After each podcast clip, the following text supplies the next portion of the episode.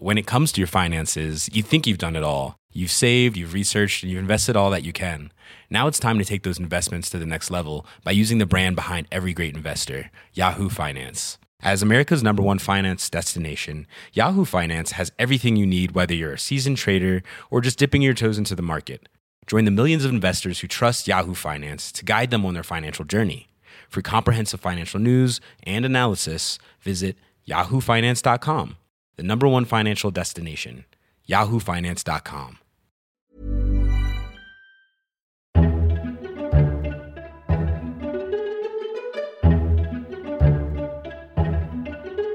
Welcome to FT Politics, the Financial Times' weekly discussion on what's happening in Westminster.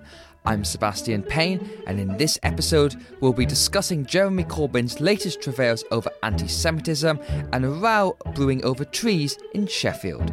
I'm delighted to be joined by Jim Pickard, our chief political correspondent, editorial director Robert Shrimsley, deputy comment editor Miranda Green, plus BBC reporter Dino Sofos. Thank you all for joining, and if you enjoy this episode of FT Politics, don't forget to subscribe through all the usual channels to receive it automatically every Saturday morning. This has to have been one of Jeremy Corbyn's most troublesome weeks as Labour leader. Concerns that anti Semitism is rife within his party grew as it transpired that Mr. Corbyn had defended an offensive mural in London that featured several Jewish tropes. The Jewish community held a protest in Parliament Square where many Labour and Conservative MPs turned out to protest at how he was handling the situation. The Labour leader has since promised to take a zero tolerance approach to anti Semitism, but have his actions spoken to his words. Jim Pickard, let's begin with this. You know, it's cast a shadow across Mr. Corbyn's leadership for the past two years that anti Semitism keeps coming back again and again and is causing very bad headlines and questions over the moral fibre of Mr. Corbyn and his leadership. So, what's going on?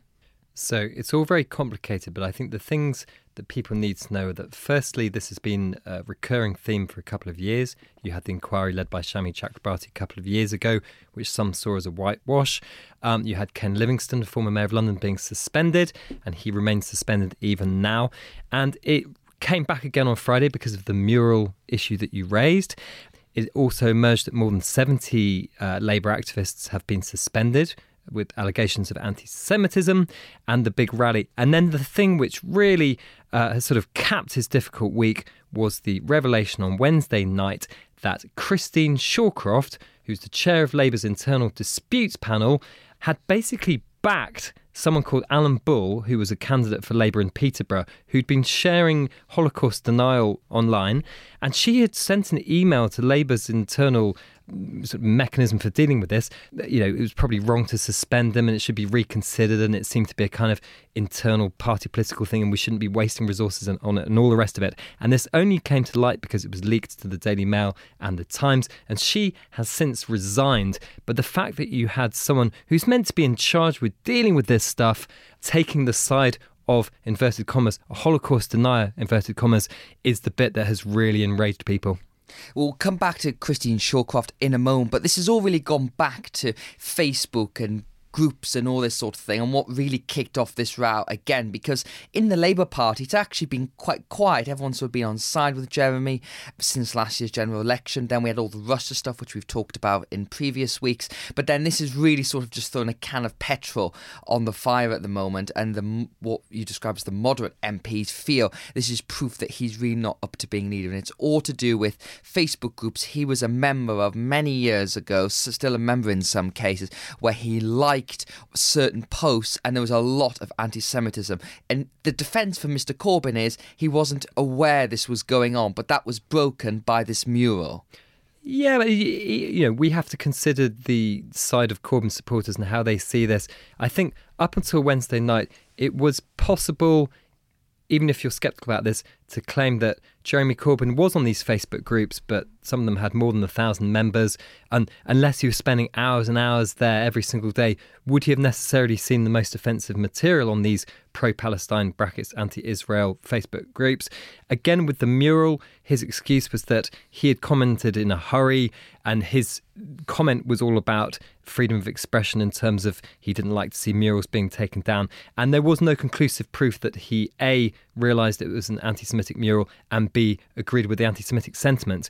Where things have got more difficult for him is that Christine Shawcroft, this person who resigned as the sort of internal disputes moderator on Wednesday night, is a Corbyn ally, a really close Corbyn ally. She took that role in January with the support of Corbyn and his allies. And she was also director of Momentum, which is the Corbyn support group. So, this idea that there are pockets of anti Semitism in the Labour Party, which is the phrase Corbyn uses, which all sounds very vague, he is not yet conceding or accepting that these pockets are very, very, very close to him. They are his supporters.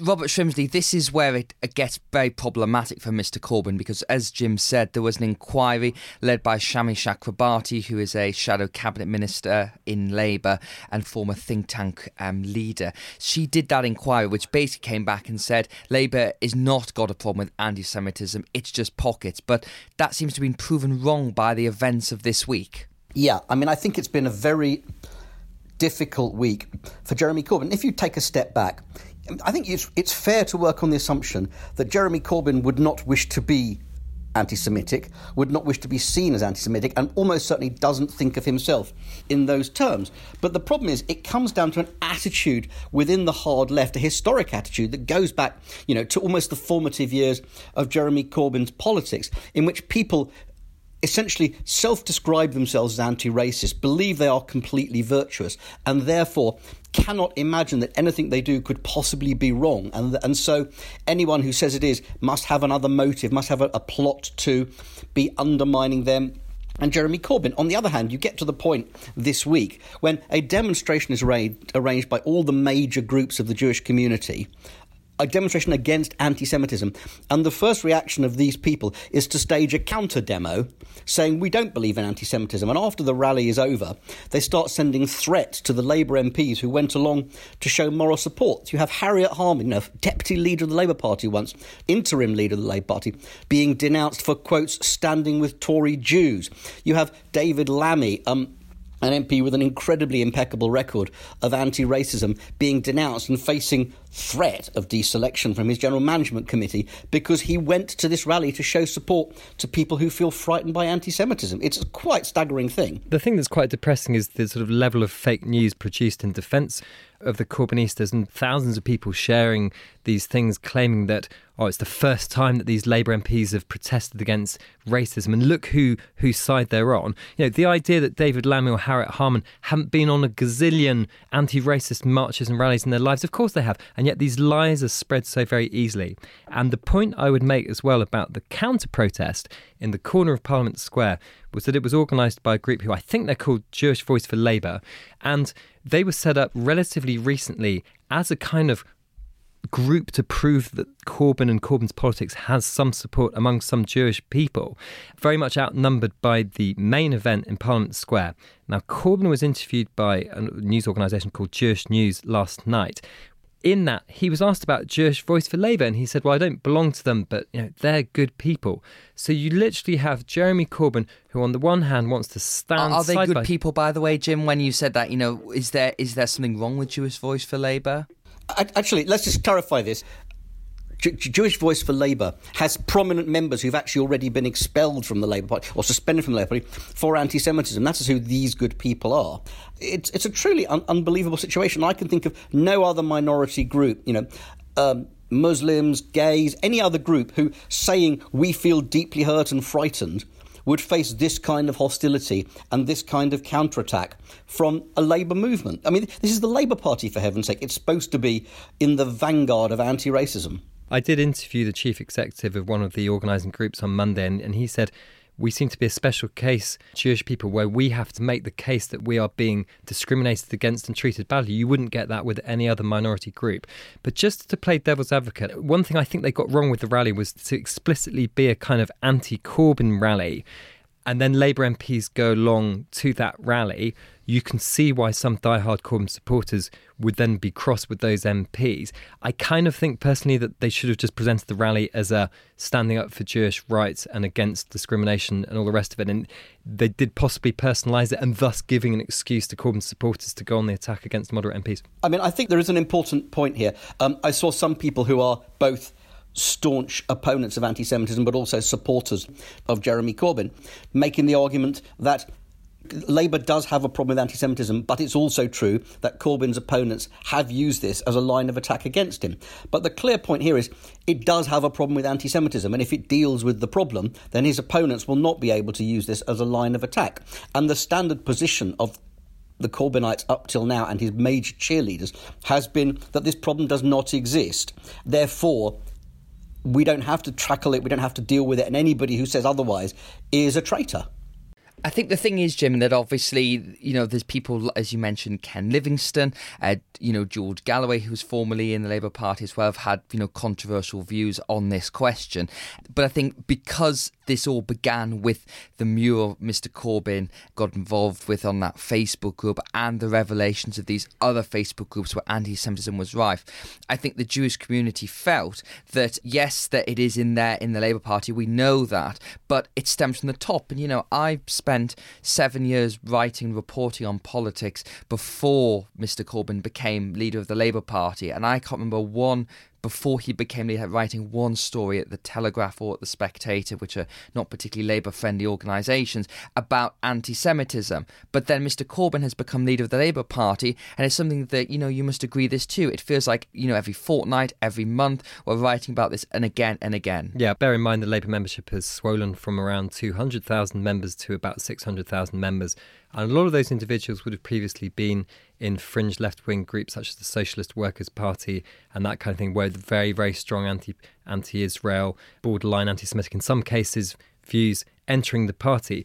But I mean, to play devil's advocate for the second time, it reminds me a little bit of when UKIP's leadership used to say to us in lo- these local elections, We've put forward 5,000, 10,000 candidates for council elections, and you have seized upon the very small handful with completely balmy views about gay donkeys and about gay marriage causing floods. And, you know, that's not necessarily representative of the entire UKIP party. You can see a bit where Corbyn supporters would say, well, this person in Peterborough even though we disagree with him, that doesn't mean that all 600,000 of us uh, have similar views. But I, you know, I'd like to think about a few people like Owen Jones, who massive Corbyn fanboy. I think he's been really good on this, and he is trying to say to Corbyn followers, look. Jeremy has said there's a problem. There is a problem. Can we just stop doing this whole accusation that the whole thing's a smear because it's just making things worse? Jim's absolutely right in one sense that all parties have unpleasant fringes, you know, and sometimes they're not just fringes. The Conservative Party has some serious allegations to answer about the way it tolerates Islamophobia. So this is not a problem that's unique to one party.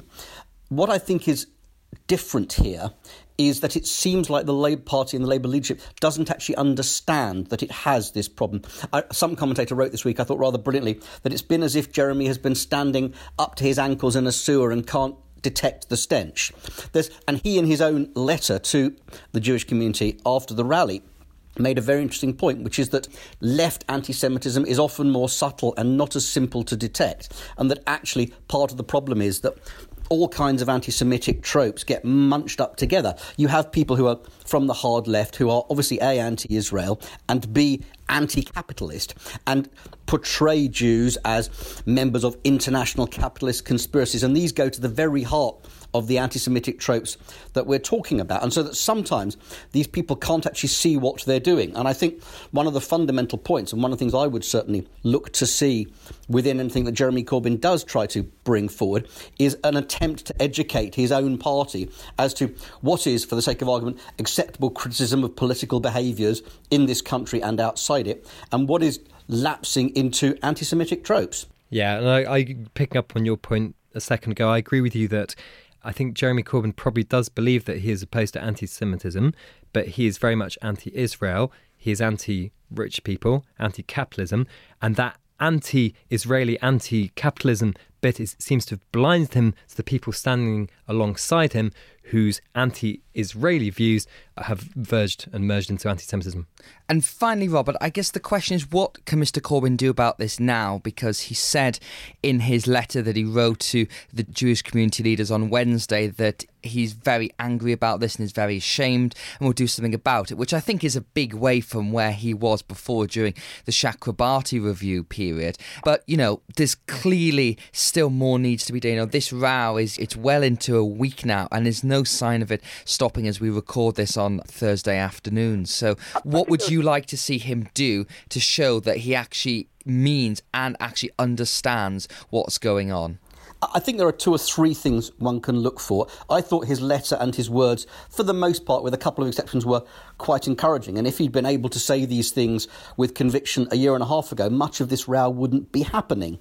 Um, but I think now, for one thing, I would like to see Jeremy Corbyn on television saying this. He's done it all through statements. He did an interview last night with a newspaper. But, you know, I would like to see, I think people want to see him on television, broadcasting, so we can see his face as he says it and judge him a little bit. Secondly, while the words are good, they have to be backed up by action. So you want to see expeditious treatment of some of the worst cases in the Labour Party. You want to see there has to be due process. People are entitled to answer accusations against them, but as I think the Labour Party acknowledged, it's got to be quicker and sharper on dealing with this. I do think they're going to have to think about themselves a little bit and take a hard look at themselves because one of the issues with the Christine Shawcroft thing we've referred to is that when faced with um, accusations that someone is a, essentially perpetrating Holocaust denial, her instinctive response was to say it's a smear. Her default position was it was it's a smear rather than well this could be true. And I can't think of other minority groups who would face the same thing. And finally, I think Jeremy Corbyn's got to go back to his own people his own hardcore supporters and say, no, you've got to stop this. This isn't good enough. I'm not putting up with the way you're attacking Labour MPs and attacking people who are raising legitimate concerns about what's being done to a minority community. You need to get your own house in order and stop the sort of furious over partisan loyalty in which you treat me like a messiah who can do nothing wrong. Actually, you've got to step up and fight anti Semitism too. And Jim, very, very briefly, how bad is this row for Mr. Corbyn? So we come back to this time and time again, whereby things that we, the mainstream media and traditional politicians, find abhorrent or unpleasant or we think will undermine a political figure. We saw it with Trump in the States. Actually, doesn't necessarily happen because there's such a sort of powerful backlash online through social media where I have no idea how many people online are believing the mainstream media version of Jeremy Corbyn and anti Semitism, and how many are believing the counter narrative that it's all one big massive smear. Um, we were talking to some pollsters earlier in the week, and they were basically saying this will probably harden people's existing views, whether they're for Corbyn or whether they're against Corbyn.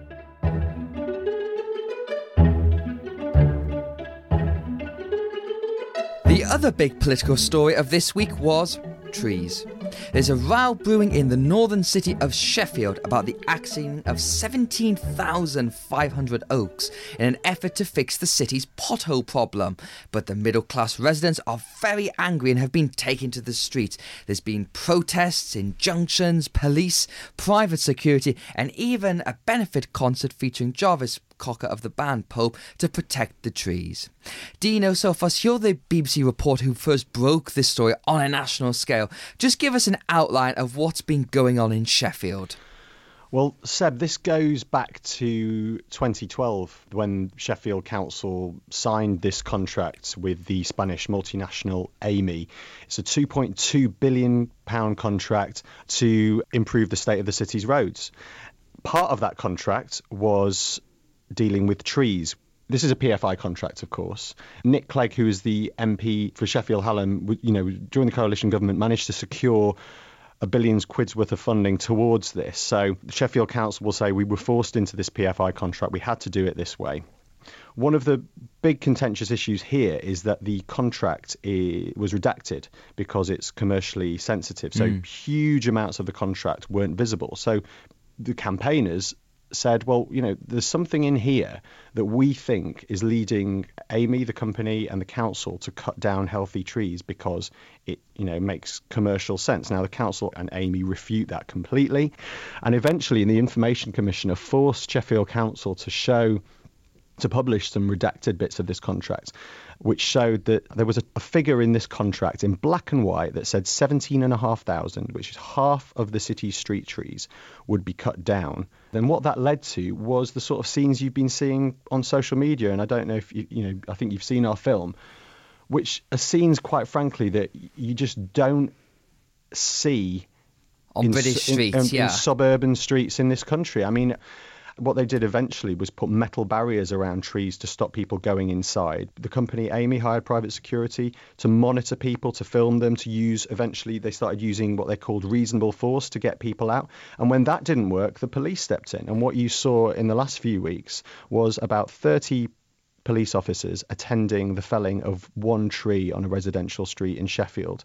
Indeed. The scenes that we've seen, Miranda, Uh, up there have just kind of you know spoken to so many things I think about British politics and something I've written about this week because if you look at what matters in people's lives, you know, the discussions that we often talk about on this podcast don't translate to people. You know, the saying that all politics is local, I think, is particularly true for this incident because trees do matter a lot to people. It's the environment, it's what's outside their window, things they speak to them. And the fact that this, as Dino was saying, this contract was held secret, then it came out with this target number allegedly. It's all just given people this real sense of anger about what is going on and how can we not stop this? Yes, absolutely. And I think it's become a huge national story because people are quite rightly have an emotional attachment to trees, um, but also because it does show us how disconnected we have become from some of the way that public services are delivered.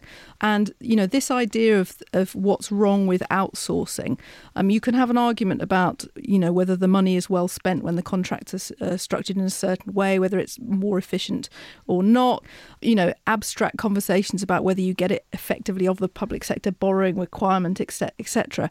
But when that leads, as it has done in Sheffield, to people feeling they have no control over their own lived environment, it actually turns into something else and hmm. something that speaks to, as you've said, what's gone wrong on a in a wider sense. And I think it also applies to parallel discontents that people have over housing policy, over how they're treated by the welfare system, over their day-to-day experience when it goes wrong of uh, contracted out health services and it's something that should be taken extremely seriously.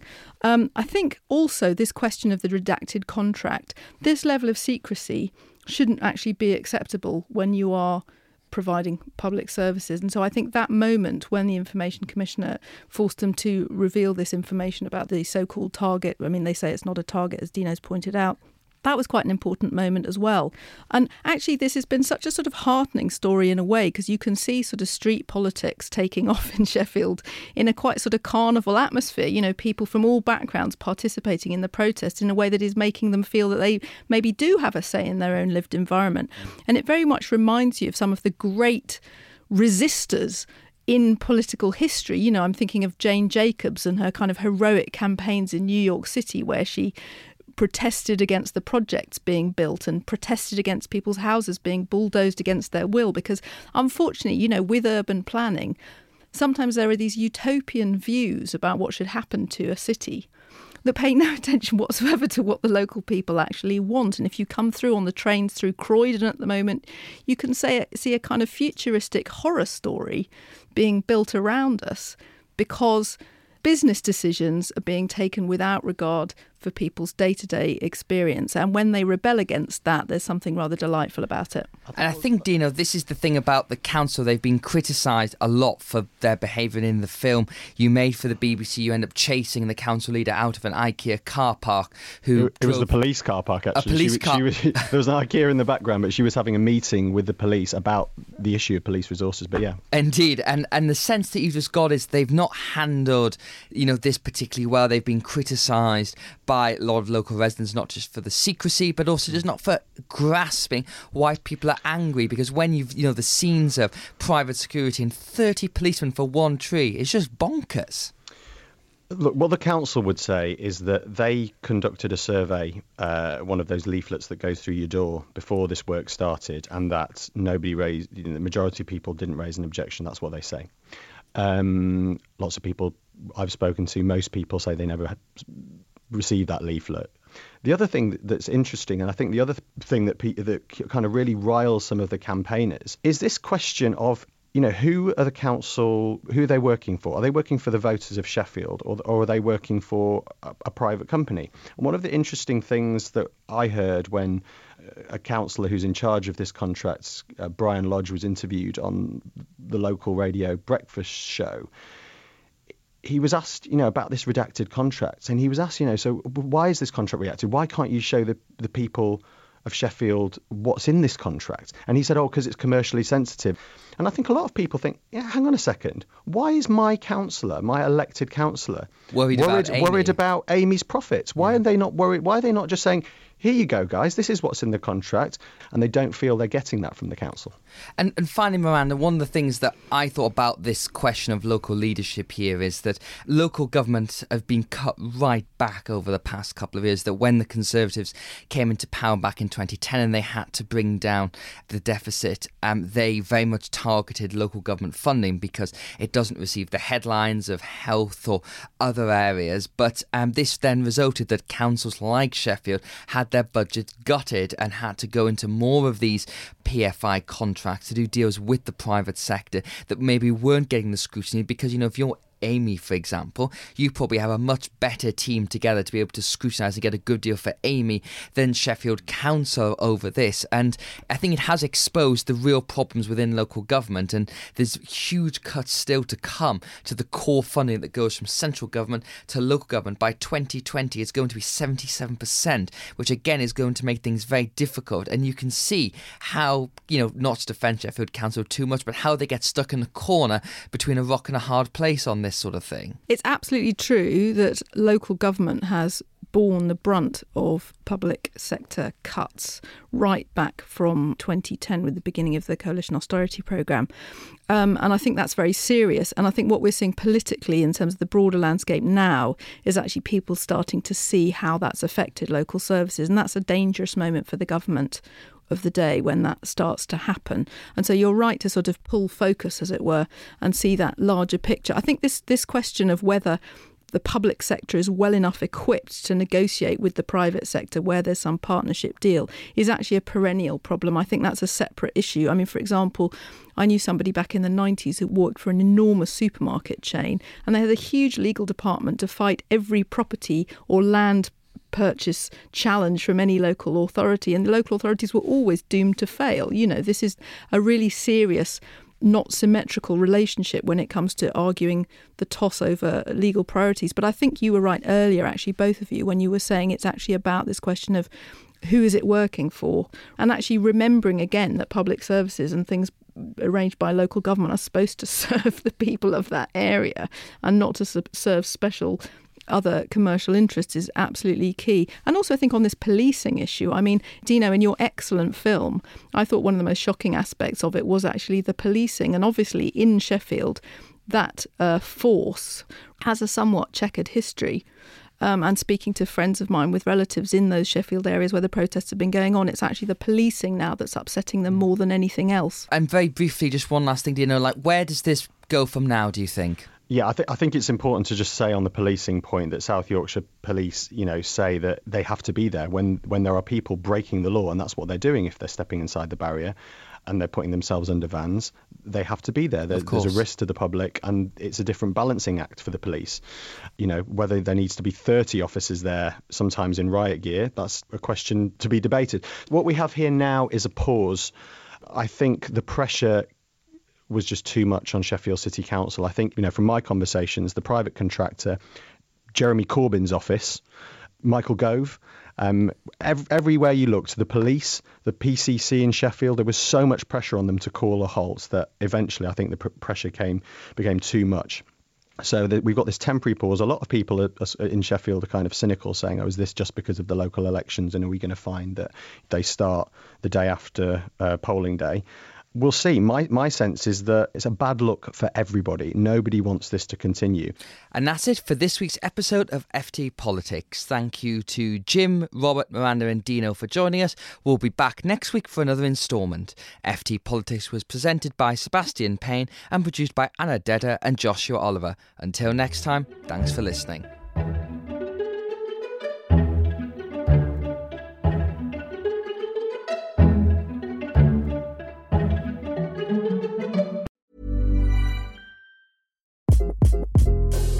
This is Craig Robinson from Ways to Win, and support for this podcast comes from Invesco QQQ. Invesco QQQ is proud to sponsor this episode and even prouder to provide access to innovation for the last 25 years. Basketball has had innovations over the years too. We're seeing the game played in new ways every day.